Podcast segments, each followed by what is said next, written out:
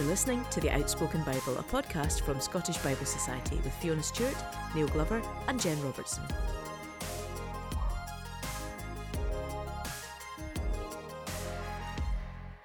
Welcome to season four, episode two of The Outspoken Bible. I am, of course, Fiona Stewart, and I'm joined, of course, by Neil Glover and Jen Robertson. Hello to you both. Hello.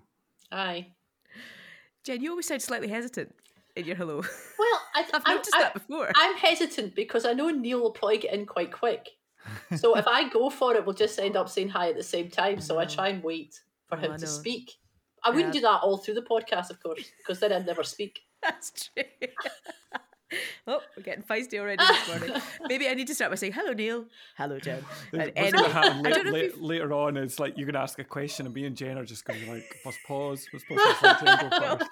I know. I also enjoy sometimes when I ask a question, some of you put your hands up to answer. That's so I always random. enjoy that if you want to come in. But Exactly. you, you told us to do that. I d- well, I did. If you wanted to, yes, exactly. You don't have to though. But anyway, No, it's I getting was on into a the Zoom call mechanics. the other the other day where people were putting their, you know, that icon that you can put your Yeah. your hand up for, and people were just ignoring them. I felt so sorry. They're being so well behaved. Very funny. Anyhow, hello to you both. Uh, now we have not had any correspondence this time because, Oh. but that is because, well, it's because the last episode, uh, which for us probably feels a long time ago, at time of recording we haven't actually dropped it yet, as we say in the podcast industry. So I'm fully expecting that by the time we next speak, we're going to have a flurry of emails and messages. Did we not and have one from Canada? Yes, but the, what I'm saying is that where we talked about it, the episode where we talked about it has not yet I in see. the public Sorry, domain. right? I understand. Yes, so we have talked about that, and uh, that will be on last time's. We're getting into that whole past, present, future thing that's very confusing in this world. Um, so next time we are hoping there's going to be lots of emails and messages. Um, you know, maybe finding out where people are listening. I'm hoping there might be a few further funny anecdotes about Nigel Pollock because you know that seems to be a thread that. Um, Yes, if anybody has any Nigel. Pollock stories, we should say who Nigel Pollock is. Well, we did last time, Neil. That's the point. No, we didn't. We didn't fully say who he was. Nigel Nigel was a UCCF worker in the 1990s in Scotland, but has since lived in New Zealand and Canada. Is that right? Well, well, why does it, why don't we leave it to Nigel to, to, to contact us and tell us what he's doing? He's, he's in Canada, isn't he? He's working. Um, is it for I? I? You see, this is why I didn't want to get into this. I know, I know, I know. Are entirely clear. Just didn't want to assume. but his that we- wife Ailsa, who messaged last time, who's going to be falling over because we're mentioning her every time she messaged in last time. Oh gosh, right. okay, so ruined, anyway, that's ruined the surprise now, hasn't it? it really has. All right. So if you would like to write to us, then remember you can do that by contacting outspoken at scottishbiblesociety.org. Please do let us know how you're getting on and, and do talk to us about the reading as well as funny anecdotes about people that, you know, you may or may not know. Now, today we're going to be talking about John chapter 1, the rest of John chapter 1. So if you are reading with us, that's from verse 19 through to the end. But of course, if you're reading, reading our Light and Life magazine, then there are no verses in that. So we're picking up the narrative from the bottom of page 5 um, and reading through uh, page 6. Uh, don't forget, if you want to order some of those for your church or for your friends or for just for yourself, you can get those from scottish.bible forward slash light and life. So that's scottish.bible forward slash light and life. Now, before though we get to any of that, it is time for Glover's Off. Glover's Off this week is inspired by my visit to the Breadalbane Bakery, which is our local bakery, a few days ago. They had been op- they'd been shut rather for quite a lot of the holiday period, and they they opened a week past Monday, I think it was, and I was really really excited because I was going to get they make fabulous bread, really really beautiful bread, and I went in. Think about half past eleven in the morning, nothing left. Everybody in Aberfeldy had obviously and beyond had obviously decided that we, we couldn't hold out any longer for their bread. And so bread is the subject of Glover's Off today because I think it's one of these things that until you miss it, you don't realize how much you miss it. It's just stunning stuff. And, and similarly, I never ever would want to get to a place where I just took bread for granted. It's it's commonplace, but it is utterly beautiful. And I wondered for the two of you, what's your favourite kinds of bread? Yeah, I think I I vary be, week to week on my favourite bread because it's quite wide wide ranging. Does a fruit loaf count? Yeah. you know the yeah. fruit loaves that you get you can put in the toaster. Oh yeah. Not not Oh, a fruit loaf like you bake in the oven, but like wee fruit loaves you get and you toast them and they've got cinnamon and raisins in them. So at the moment, that's my favourite bread because I went down to see a friend in Cambridge and she had that fruit loaf. So now I've been eating it since I came back. So at the moment, I'm enjoying toasted fruit loaf. Cinnamon toast, delicious. I mean, I, I would enjoy a savoury bread. Yes. I, I think I would always choose a savoury bread, so focaccia or something like that. oh, or gorgeous. olive bread or something. I know. Actually, we always record on a Thursday morning, and during the you know the really tight lockdown when you could hardly go out, one of my things was that Thursday always felt like a really long day, and so after we recorded, I used to always go down to the baker's at the end of the road and buy a nice loaf of bread. Oh, it's. I mean, Good we're- artisanal bakers around here. artisanal is good. yes. Yeah, I know. You get artisanal bakers and artisanal potteries, don't you? Do do you get anything else that's artisanal? Um, the the reason I, I choose it is because, of course, in John's Gospel, Jesus calls himself the bread of life, and there's something that, that something about bread that isn't made worse by being common. It it it, re, it retains its necessity, it retains its beauty, it retains our love, and there's something about Jesus being all pervasive and yet still utterly beautiful. So I think that would be the, the first thing I wanted to say about bread. The second thing is just a little bit of a coincidence, but it's something I've thought about an awful lot. I've got a friend who went to France once and got a bread basket from France and put it on their kitchen table.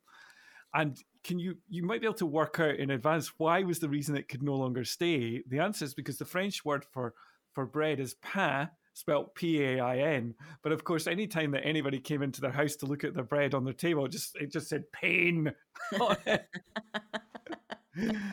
and um, the but I've often thought about that coincidence, uh, and this probably gets a little bit more deeper. But very often, moments of pain that I've uh, I've had, or, or deep pain, I've often also been bread as well.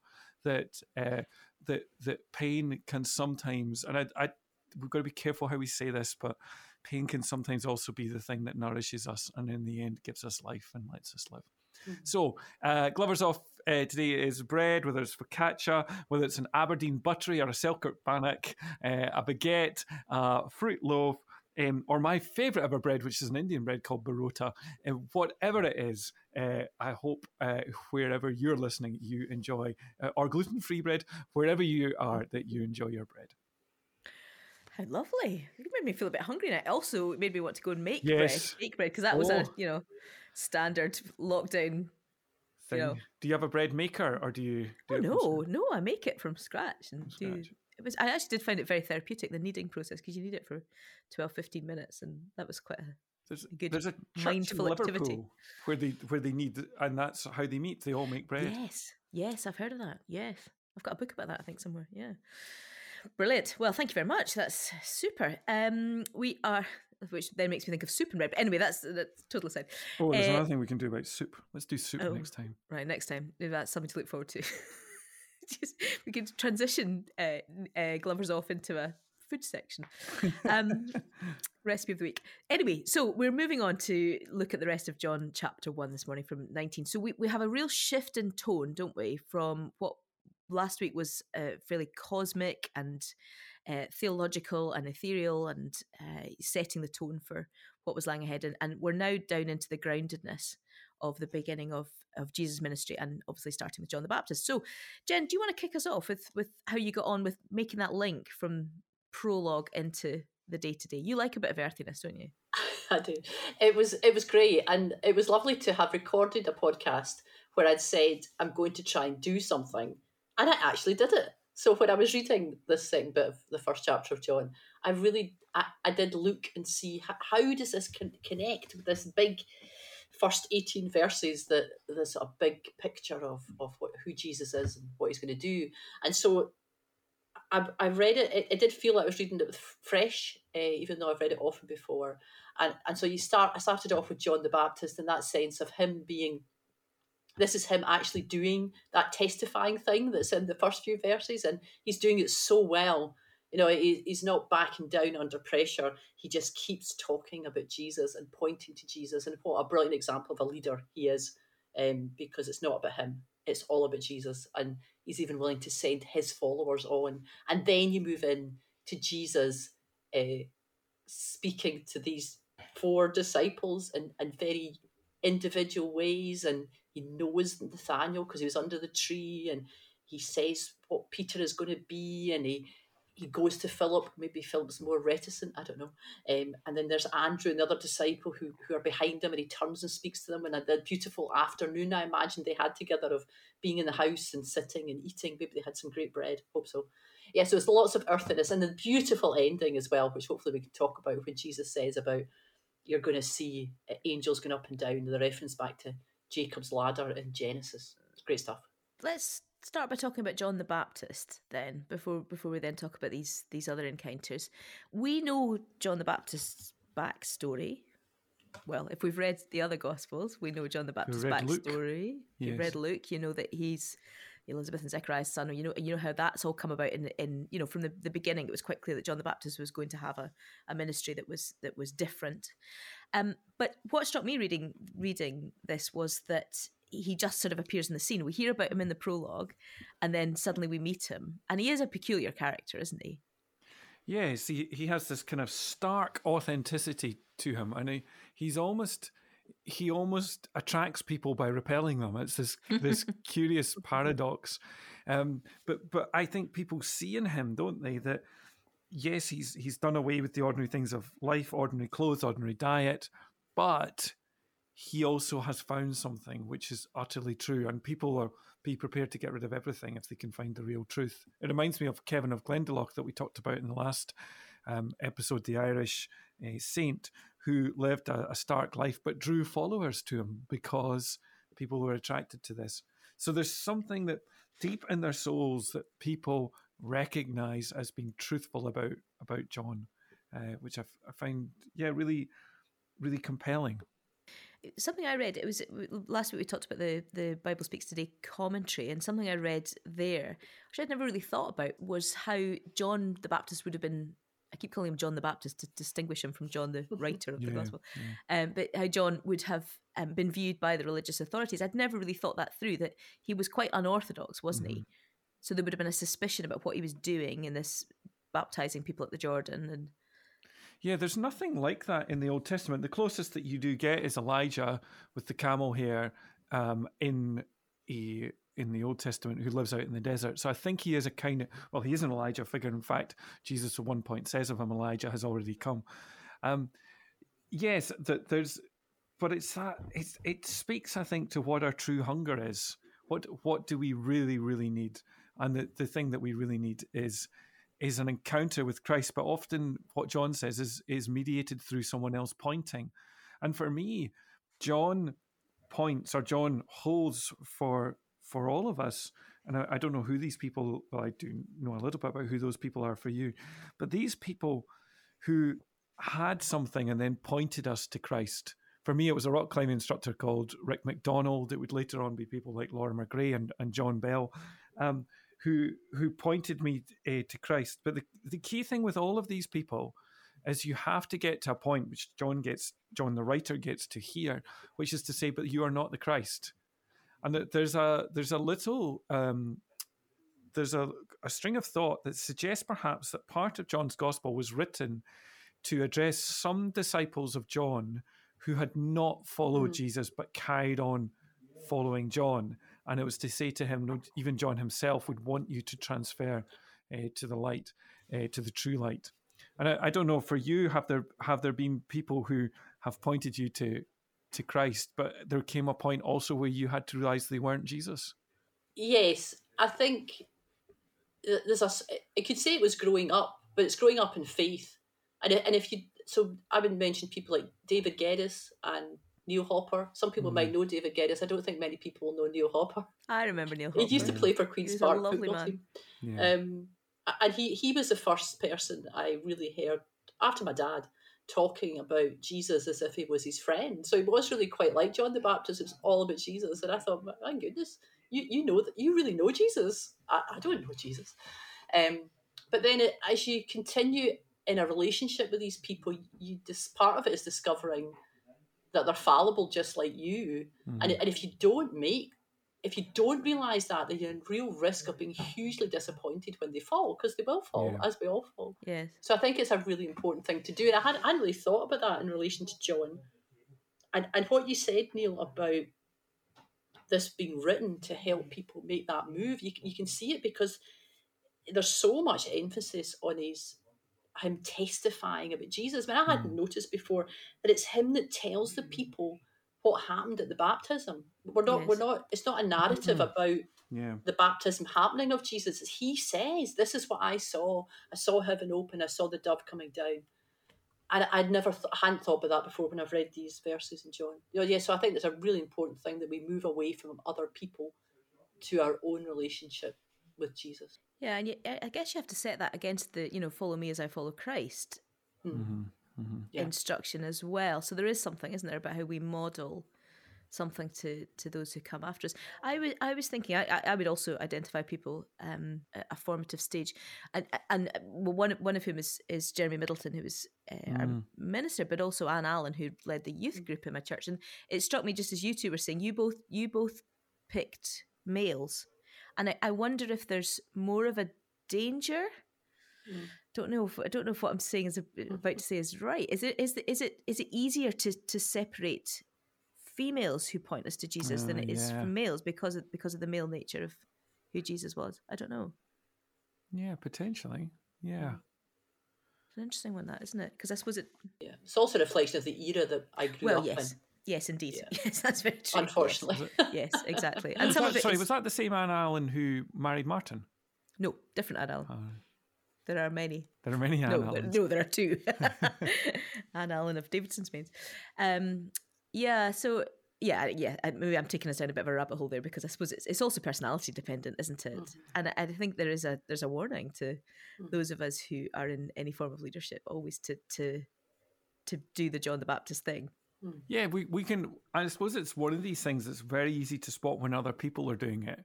You can. We we've all been around people who are disciples of strong Christian leaders, and you go, ah, look, you're just copying so and so. But yeah, when when do we do it? You know, we need people to to point that out. Yeah, yeah. So John John comes in. He talks about Jesus as the Lamb of God. Do we want to talk a little bit about? Know, that's a phrase we've not heard in the in the prologue. Yes, I I I love this. Uh, So there's two things I love about this. Well, partly, I mean, this is probably. Do you know the in the in the mass, the the Latin mass, the Agnus Dei, uh, uh, Peccata Mundi, uh, Agnus Dei, Peccata, uh, behold the Lamb of God who takes away the sin of the world. Yeah. Um, so uh, I have occasionally sung some very beautiful Agnus Deis. Although the group I was in slightly referred to them as Big Aggie. Um, Big Agnes. It's a problem. It's a problem with choirs. They're very irreverent. Yeah, I know they need their own jokes, don't they? Um, but yes, uh, so I, I love the fact that um, John recognizes incredible depth of, of not just saying Christ is the light or or he is the one who to come. That he says, "Behold the Lamb of God who takes away the sin of the world." Now, people have debated about what the what the lamb here can mean. Does it refer to a passage in Isaiah? Does it refer to the lamb in, in Revelation? I think there are links with that. Is it the lamb whom God provides in uh, the end of the Abraham story? Remember when he t- goes up the mountain with Isaac and Isaac says, Where will the ram come from? And then they see it. Um, although I think that's a ram rather than a lamb. Um, I, think there's only one possible contender for me, which is that uh, Jesus, uh, uniquely in John's gospel, is portrayed as being put to death at the same point as the Passover lambs are, are killed, which is called the Day of Preparation. And I think for me, it, it's a it's an insight that John has into Jesus's death. I also think there's something very interesting. He says, the Lamb of God who takes away the sin of the world. He doesn't say the Lamb of God who will take away. Now, some commentators argue that that's the sense that we should take away from it. But I prefer the more literal meaning, which is simply to say that Jesus, in his very being, yes, the cross, which is the fulfillment and climax and the point at which Jesus will say it is finished, but also in meeting with people and eating bread with them and going to their homes, in that act, Jesus is also redeeming and taking away the sin of the world. There's a pause because I d- find that really interesting. I've never thought, read, heard that. That's so interesting. Uh, and I think in the in the NIV, I don't think I I'm reading it here. It just says, "Look, the Lamb of God." It doesn't say who takes away the sin of the world, Um, It, So yeah, it- it does after. does it? Well, I, I don't know. I'm sorry, no, I'm in there's the two mentions. So in 136, he says, Look, here is the Lamb of God. But there's a second mention where he says, Who takes It's away. before that, yes. Sorry, he's saying because I'm looking like life. There's sorry, there's no verses. It's hard to get hold of it. Uh, I look at my my actual Bible. As we all rummage around now. yeah, exactly. I read the commentary on this. Yeah, there it is. It's very. It's twenty nine. Yeah, Yes, so he says it twice. Yeah. That's right. But in, in the second one, I mean, as you're saying, Neil, it's like he, he is. He just is. Uh-huh. It- It's not because of what he does. It's, Uh huh. Yeah. That I mean that and that is you that is fascinating, isn't it? The, the, in the in in very essence, he's the Lamb of God. We could talk about that all day. Well, I could talk about. That. Well, I could think about that all Well, day. so tell me, I can't tell talk me about what you're thinking about that because that, that. So you're obviously very. So what? What is it that's that? You're, Well, I, so so I I think. Let me just try and get my thoughts in order. I think when I th- traditionally when I think of the Lamb of God, I I very much associate it with the Passover, him with the Passover, and with the sacrifice and the action of Yeah. the Passover, Yeah. because that's the significance of the lamb, isn't it? That the, the blood of the lamb, the lamb dies in order that the blood of the lamb is painted on the doorpost, so that the the um, uh, the angel of death will, will pass over. So I think I have always associated the phrase "Lamb of God" with a with a, an event. That makes sense? yeah. Yeah. So so it, it's a it's a bit of a, a paradigm shift. Then think, oh, hang on, no, it's about the essence of who who he is. yes, it's the whole act of Christ. Yes, yes, which doesn't negate the work of the cross. No, no. The doesn't cross is negate still the what he does. The it. action is still part of Yeah. of who he is. Hmm. In fact, if anything, maybe it does it elevate the work of the cross to being a, a part of the essence of who Christ is Yeah. and who what he has come to do. Yeah, I think These so. things are inseparable. I don't know. I, I mean, I'm I'm just processing, but that's why I'm finding it interesting to think about. Sorry, Jen, you were waving. no, it was. uh, just as well, people can't see us. Um, we do have an tru- option, by the way. We could record the video. It could be an Is, extra. it- Anyway, is it, sorry. no, on. no, please don't do that. Is it true that um, I- I looked into this a wee bit that near lots of paintings of John the Baptist always include over the centuries always include a lamb. Not all of them, I don't Oh, think, is that but there's a lamb, and I just think. I, w- I hope that'd be amazing for John. For John, for Mhm. John to be remembered. Whenever somebody painted him, they put in the lamb because they knew that's what he was all about. And I, I, I still, I think I mentioned this the last podcast that the fact that he is Jesus' cousin, it's just, and he and he sees him coming along. He's like, "There's the Lamb of God." That's incredible insight and awareness of who Jesus is. And interestingly, he doesn't he doesn't explain it. No, so no, he, he doesn't, doesn't. say. Yeah. You know, I'm just struck by you saying that, Jen. He doesn't say, "There's the Lamb of God who takes away the son of the, the, son, the sins of the world." Oh, and it's my cousin Jesus. Do, do you know he, he doesn't seek to? And, and actually, something I read about John, which I, again I thought was interesting, was that he it's very hard to find out anything about John and his character because all we have is his words Hmm. and the description and his description of what what happens to Jesus. Um, it is very much not about him, isn't it? And and when the disciples hear him saying that, it's when they follow Jesus. Now, I presume uh, you're saying you know, he didn't explain it, but he spent time with these guys uh, for I don't know how long. So he's maybe been he will have been talking to them about it, I presume, before in previous conversations. So they know this is the moment. It's it, he's it's it's a real sense of often in our lives we we well maybe not often sometimes we feel this is a significant moment that we're in and we, we need to do and say the right thing right now Mhm. and if we don't it could be problematic and there's a sense of this that this is the moment for john and all that all his life's been building up to this Yes. Uh, yes, and and then there is a poignancy to that as well, isn't it? Because we, we obviously know that he he this is the high point, and and John does not last much longer, does he? In earthly terms. There's something as well that I, I'm more and more coming to the view that the, the greatest truths are always expressed in paradox. And I, I think John expresses a paradox for us, which is about how we live ourselves. I think there is a part of the Christian life in which we have to fully occupy ourselves and fully be ourselves. We have to be our true selves, and we have to love ourselves. Uh, I've, I've once, for a long time, I moved away from that. John Stott was very dismissive of any interpretation that you said you loved yourself, but I've come back to that. We we have. How can we not love that which God loves? But at the same time, we also have to completely empty ourselves. We have to completely be for for the other. And those two tensions have to exist within us. And we have to be both fully ourselves and occupying ourselves and then fully emptying ourselves. And John points us to that need to empty in order that Christ Christ can become more. Yeah, I think for those of us who are in full time Christian work, for me, a minister, um, it's very easy to hide behind the religious language and the role and say, oh, we're doing it all for God. But very often we are doing it for ourselves, if we're being honest, our own egos, our own sense of accomplishment. John constantly is asking me the question um, Are you really pointing to Christ? Are you really prepared to give all of this up uh, that Christ can be honoured?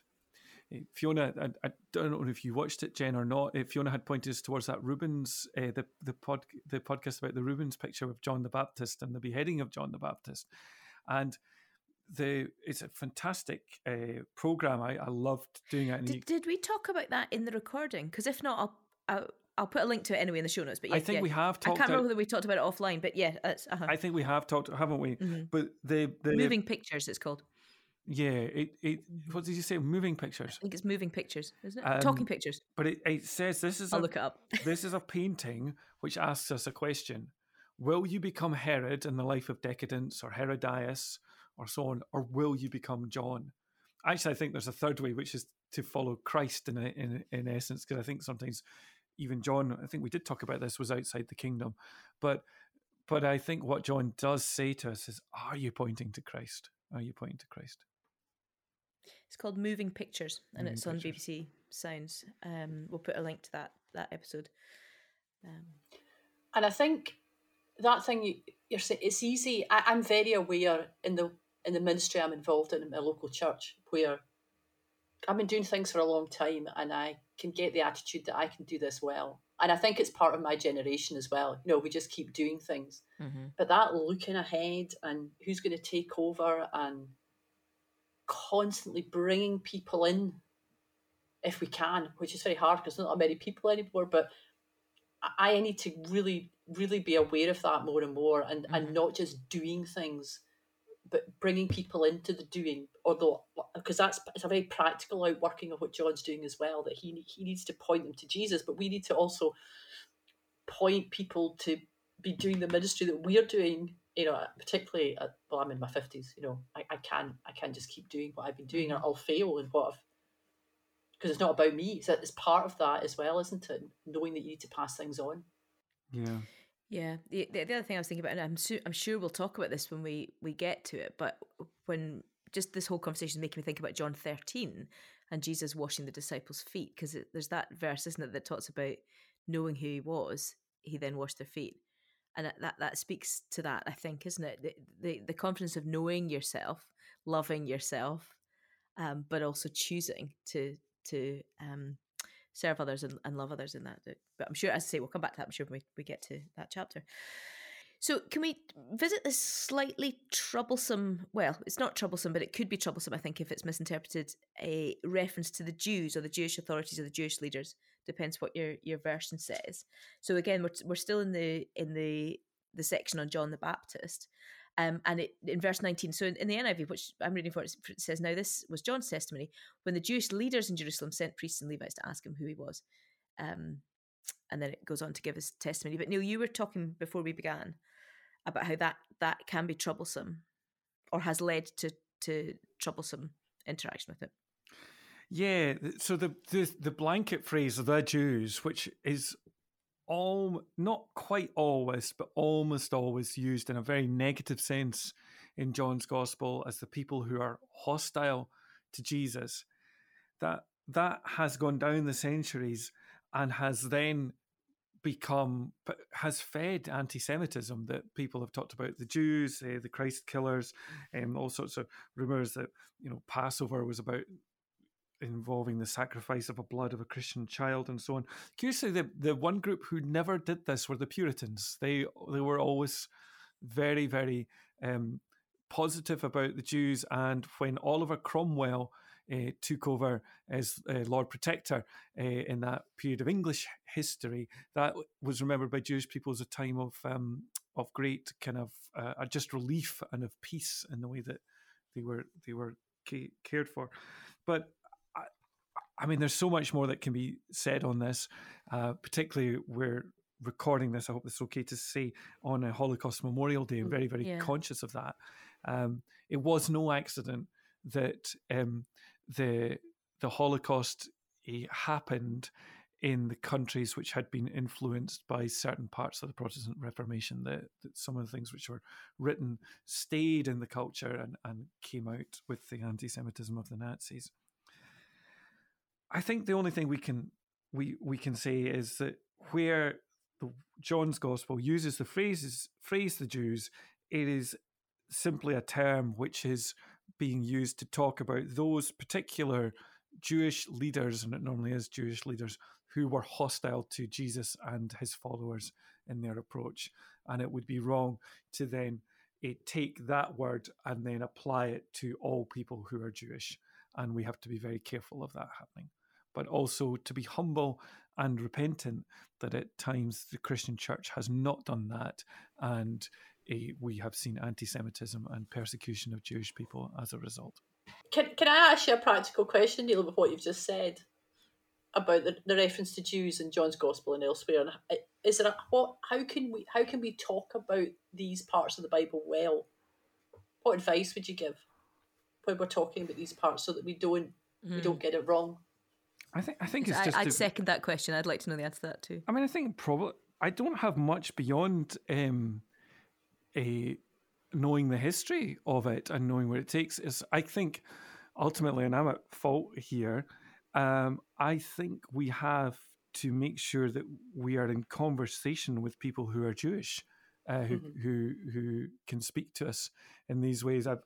one of my favorite books is by a man called Robert Jenson, and it's clear that he's constantly talking with rabbis about the text. And I think there's something about asking a particular rabbis, you know, how how does this text speak to you? Uh huh. I, I, I certainly feel in my head, I think I think what happens is when you've grown up in church circles and you're familiar with some of these writings, it, when I when I would read that as the Jews, I would dissociate that in, in my thinking from any understanding I have of contemporary Judaism or my, my thoughts around anti Semitism, which I feel quite strongly about. And, and so I, I think there's always a check for me yeah. It, when I'm speaking to others who may not have that mental separation to, to say. So the text says the Jews, but what this is saying is the particular what you just said, Neil, in terms of the particular Jewish authorities in the particular context of of the disciples who were Jewish, Jesus who was himself Jewish. Um, yes, yeah, so, so, yeah, it's a helpful reminder to me to, to do that well. And actually, that is a helpful reminder that we often need to do that with a, a lot of things that we take for granted because we've grown up understanding what these words mean and, and we're very susceptible to certain myths that are out there. So we're told that Jews believe that doing good works gets you to, to heaven, and that's based on some of our reading on um, of uh, Galatians. That's not true. There are strong elements of grace within Judaism. Uh, we're often told that uh, Jews are the religion of the Old Testament, which once again is not true because it doesn't pay attention to the Talmud and the Mishnah.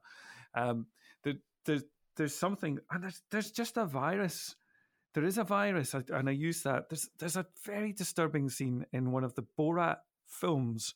I haven't watched much of Borat, but uh, he wanders into a, a, bar in America and he starts singing a song. Of course, the irony is that Sacha Baron Cohen, who does this, is Jewish. And he sings the first verse, and people are initially quite shocked. By the, the, the fifth chorus, the whole bar is joining in. And you you're thinking, that took 20, that took probably about 60 seconds to inflame anti-Semitism in a in a bar room of people who previously were neutral. So we just got to be constantly watching. An alert to it. I, I, I completely agree. I mean, I have an anecdote about um, going for my lunch in Edinburgh, you know, in Sainsbury's, buying my lunch, and the the person behind the counter who was early twenties, I would say, making a comment about yeah yeah, which I I had to actually kind of do a double take because it was clearly an anti Semitic comment. Yeah. I don't know if she realized it was an anti Semitic comment. I'm not going to repeat it. Um, but it really struck me. So this is about probably 10 years ago how even somebody who was maybe 20 years younger than me 15 years younger than me, had a different memory and context for the history of the Second World War probably than I than I did. So I suspect she really didn't realize that what the phrase she used was an anti-Semitic phrase and was highly offensive actually to anybody and particularly to to Jewish people. Um, yeah, so there's uh, uh, yeah, I, yeah, I do feel strongly about this. There's, there's we have to be alert, don't we, to the the repetition of history. And it is taking me back to the the passage in John because when I read this, and the Nathaniel moment.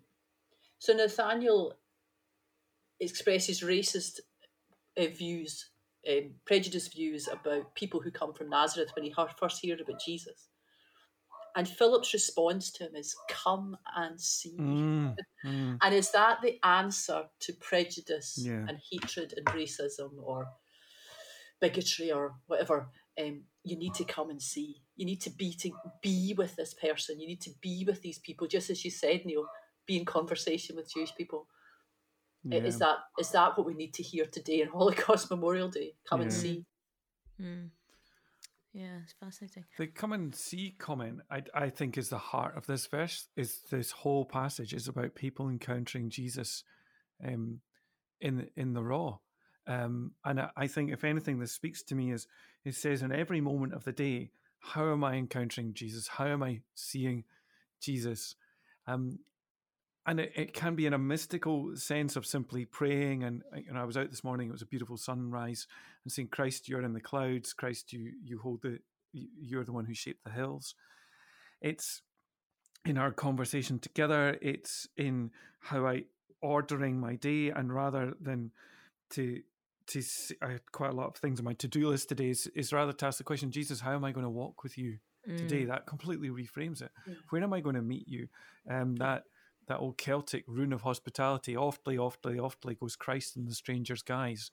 Um, wh- where is where is Christ in the in the encounter that I, I have today, particularly someone with, maybe someone who troubles me.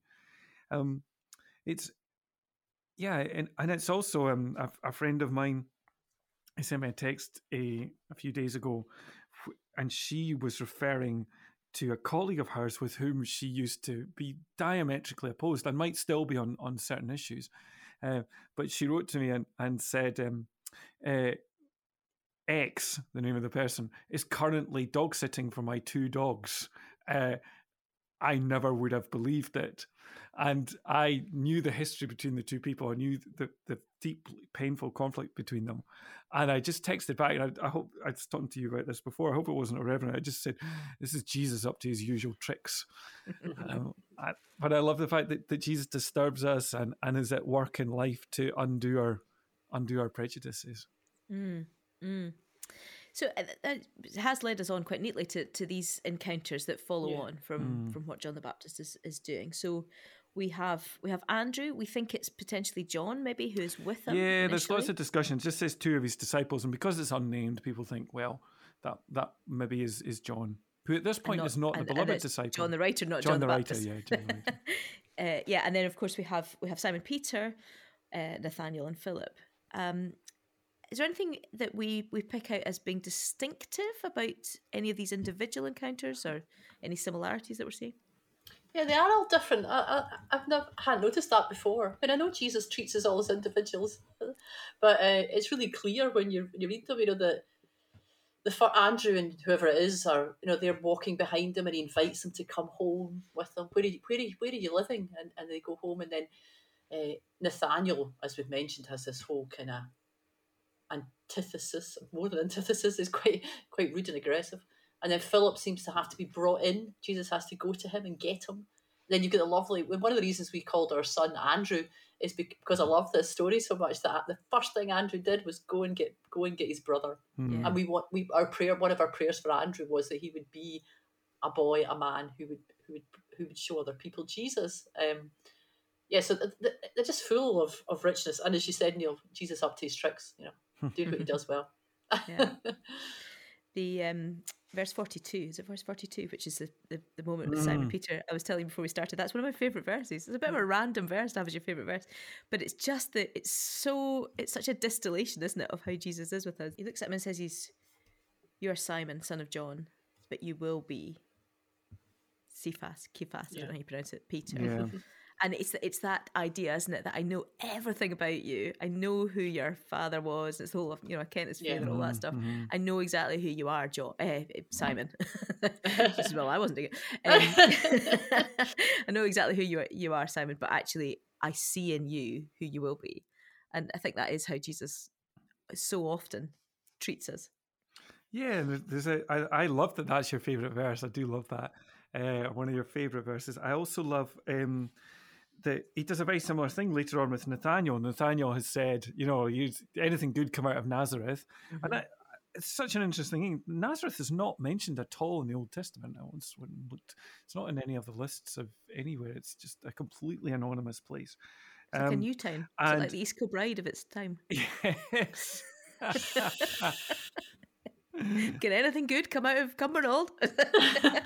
Oh, Gregory's equivalent. girl. um, yeah, the but but Jesus said, "Here's a true Israelite," using the term very positively, in whom there is no deceit. It's um, hmm yeah, it's, it's Jesus seeing the potential of people, Jesus validating and affirming people, and so often, don't we? We have an image of Jesus that if Jesus really saw me as I was, Jesus would immediately condemn me. And, and yet here is Jesus seeing people as they are, and, and Jesus affirms them and welcomes them in and says, "Come and see." What, what's in a sense far more important than you examining all your faults for a long, long time? What's far more important is you spend time with me. So is that something? So last last time we talked about the prologue giving us things to look for as we read forward. Are we setting the challenge this time that um, we want to look for Jesus up to his tricks Yes, as we read through?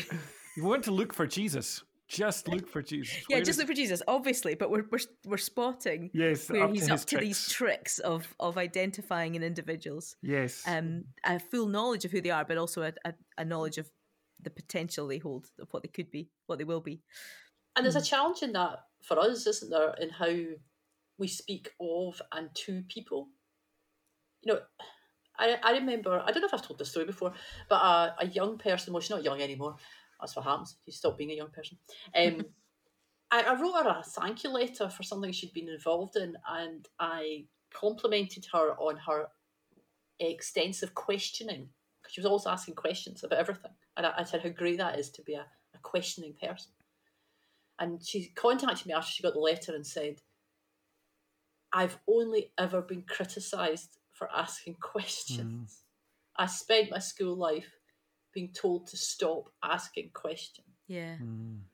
Now, I don't know if that's a good example. I mean, I, I didn't think when I wrote that that I was pointing out her potential, Uh-huh. but it, it's seeing the, it's, it's just talking to each other about what it, what we see the good in us and, and who we could fully be. The, I often think that you know, Jesus calls us to called me to be the best Jen I can be, uh, and how can we help other people be the best them? Yes. Yeah. Yes, it's affirming the image of God too, isn't it, in us? Interesting. Yeah. Uh, Neil, you, I've written down here. What does hope look like? I think these what what is coming into this text is a whole bunch of hopes of a of a religious revival that's going to come from the Christ or the Messiah. Uh, for for some people, it's it's maybe going to come through a kind of Elijah figure. which- So we see both John and Jesus being the people who bear this kind of hope. And when the Jews send priests or the Jewish leaders send priests and Levites, they said, "Who are you?" This is John. He said, "I'm not the Messiah." And they say, "You're Elijah." Are you? Are you? Um, and then they they later on said, "You're." They, they talk about Moses as well. I think. Um, no, sorry, just Messiah and Elijah. But people are wanting this revival of the past. They're wanting this great heroic military Christ figure to come. Uh, later on, uh, the Andrew and and uh, Philip, uh, or, or I'm looking at the Nathaniel story where they, they say, and we we found him about whom Moses and the law also write about, but he's from Nazareth. There's this sense that that there's a lot of hope here, but it's invested in quite a fixed view of what this Christ figure is going to be. And what Jesus does is he he will meet those hopes. He'll surpass them. Later on, he says to Nathaniel, You're going to see greater things than these. But he's going to do it in a way that we don't expect. Mm. The way that will be the way of cross rather than the way of of obvious triumph. Uh, and so I think there's something here for me about don't ever let go of your hopes of God, but be prepared to see them met in a way that you don't expect. Mm-hmm. Mm-hmm. Well, and I, I hope that might be, and I don't want to sound like it's a cheesy link, but I, I hope that might be our experience Yeah. actually, because I, th- I think it works in the sense of, uh, as contemporary believers, we sometimes come with an expectation of thinking that we know exactly who Mhm. Jesus is and how he works, and sometimes I think the hope is that he confounds that actually. Mm. Yeah. Um, anything else anybody wants to add in before we think about what we're taking away from today? Stairway. You guys want to talk about Stairway. Yeah, you kind of touched on it there. Um, that this is a brilliant ending to the chapter. Um, you know, he then added, "I tell you, you'll see heaven open and the angels of God ascending and descending on the Son of Man." And taking it back to Genesis again, which takes it back to the, the prologue, and that uh, Jacob, you know, the, the man who wrestled with God and made so many mistakes. Taking that that vision he had that this was where God was at Bethel, but here's Jesus saying, I think. I, I am now that that place where heaven and earth is connecting, that interchange. Mm. And I, and I hadn't thought about that before you said that, Neil, when the, the greatest, it's going to happen all through this gospel, but the greatest interchange is going to be in a cross and in a, a garden with an empty tomb, isn't it? We're going to see God Mm-hmm. and, and the angels going up and down. And it's just, it's a great ending. And I've, I, I think it's been a long time since I've been so excited about reading the Bible. Not excited like woohoo, but well, a wee bit, but just like really, this is really good. And you said in the, that in the last podcast, Neil, you know, how important reading John's Gospel had been a, a number of years ago for you. and You hope that would be true again. And I, I, I feel I'm just in a different place reading this than I've ever been before. Mhm. It's good. That's great. Great. So, what we're going to take away? No, it's the thing about encounter, isn't it? It's it's that's the thing. I'm just thinking to myself, where's Jesus today? How can I? Where's he saying to me, come and see? Yeah, I want to go away and think about the idea of the Lamb of God being in the, the Lamb of God taking away the sins of the world, being the essence of of Jesus. Christ as well as an event. So that, Yeah, that's yeah. my thing to go and mull over. Jen, have you? Yeah, the, the, the what Neil said about the Jesus up to his tricks because, uh, well, I think I know some of them that are coming, but it's given me a, pers- a different perspective on them. Yeah. You know, where we're going in the next few chapters. So, he's do, does lots of great stuff in Right. unexpected ways. Good. Always. Good stuff. Good stuff. Well, in the meantime, Jen, do you have a gem for us? Of course.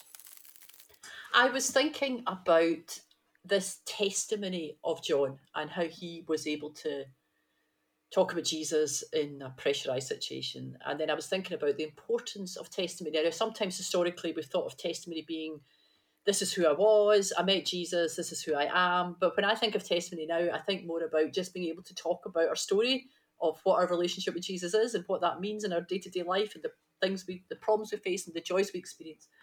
And when we're working with children and young people, we need, and across generations, it's really important that we share these stories between each other and we hear what it means to follow God. But sometimes that's a leap too far for lots of people. So, really, what my gem is today is to play games. Board games, running about games, and we sometimes put games, oh, that's what children do, but actually, adults and children, young people, older people sitting down and playing a game together is really profound. And it, i think it helps. If you if you're involved in youth ministry or children's ministry or all age ministry and you don't have a stack of games good card games uno avocado smash i could go on and then I'd be recommending games but anyway um if you don't have these kind of games get some because if if conversation is stilted you don't really know what to say games bring you together you laugh together your weaknesses are exposed when you're incompetent at a game you're you know, if you're competitive, that all comes out, but you talk with each other and you laugh and barriers are broken down. And so I think playing games are great in themselves, but they also help take that step to talk about other stuff and to share our story of what it means to follow God today. So play games. That's my gem. That's, I mean, that's you're preaching to the choir here because I'm a big advocate of play being an important Yeah. part of learning and healing. Neil is waving his hand. I know, I'm very wary about jumping into Jen's gems. So, Jen, we've um, we've been doing a youth group, which is a new world for us for the last oh, um, since September, Um, and we played a, conf- a game called Confidence with them on, I don't know on that one. Sunday night. New game? It's kind of a quiz game, but you have to guess a range. What would be if you were to name your, I don't know, top five games for working with young people? Which which ones What- would you go for? What for? kind of games do you want? Are you wanting games like you Uh, I buy? mean, we're or- all in a front room together. We've got about twenty minutes to half an hour. We've got completely. We've got people from S one to S six. Okay. Um, some people like quizzes, but but not everybody does. So um, yeah, Well, if you're talking about board uh, board game card games, I'll go with them for this week. I can do other kind Yeah. of games I mean, uh, other you weeks. know that I could tell you drama games as well. yeah, yeah, lots of Okay. games. There's There's a a lot of overlap with of games. that. Mhm. Um, so card game, board game, sit in the lounge. Definitely get Avocado Smash, okay, and but use the adult rules. That sounds really dodgy, but it just brings an extra dimension to it. okay. Um, it's not dodgy at all. Um, Avocado Smash. yeah, there's a really good new version of Harry Potter Uno, which takes Uno to a new level as well. If you're okay with the Harry Potter stuff. Um, uh, Jungle Speed. I'm always beaten by young people at Jungle Speed. They're so much better at it than me. Um, another one. Um, oh, Dobble. If you haven't got Dobble, Oh, hate- Dobble's I hate Dobble. amazing. I hate Dobble. do you? Oh, I, think can't it's do I, it. I I think very know, I- but my daughter and Susie's amazing at really, it. Is she, you know, I think you have to think a certain way. yeah, and it brings in lots of different people. Though I find certain. Oh, yes, I'm sure it does. Yeah. I just personally hate it because I can't win Hate it. it because you're not good at Uh, it. Fair fi- enough. five five second rule. That's a good one as well. What's What was that? that? Five second rule. Right, that's five. Five. Is that But I think I've done floor? five games, and my fifth game was five second rule. Oh, five second rule. And is that about food on the floor? Because I was listening to more or less yesterday, and they they they say that the five second rule or the ten second rule or whatever that it's uh, absolute hokum. Is it urban yes, myth? yes. no, five second rule rule's nothing to do with food. It's about naming the things in five seconds. It's very good. So that's kind of games you can buy are good to have and you can carry around in your rucksack or your bag. Um, but then there's other games, but we could do that another time. Good. Well, listen. Whenever we, whenever we've stopped that, Jem, because we went on and on about games here, but it was really excellent. So how important playing games? Very important. Very important. Um, anyway, thank you very much, everybody, for joining us. Uh, next time, we're going to be talking about John chapter 2. So that's weddings, wine, and signs. That's what I wrote down. Like that weddings, wines, and signs. Um, so you can catch up in advance by reading John chapter 2, uh, either from your own Bible or from Light and Life, which you can order from Scottish Dot Bible. But until then, uh, both of you, goodbye. Goodbye. Bye. And goodbye to everybody else.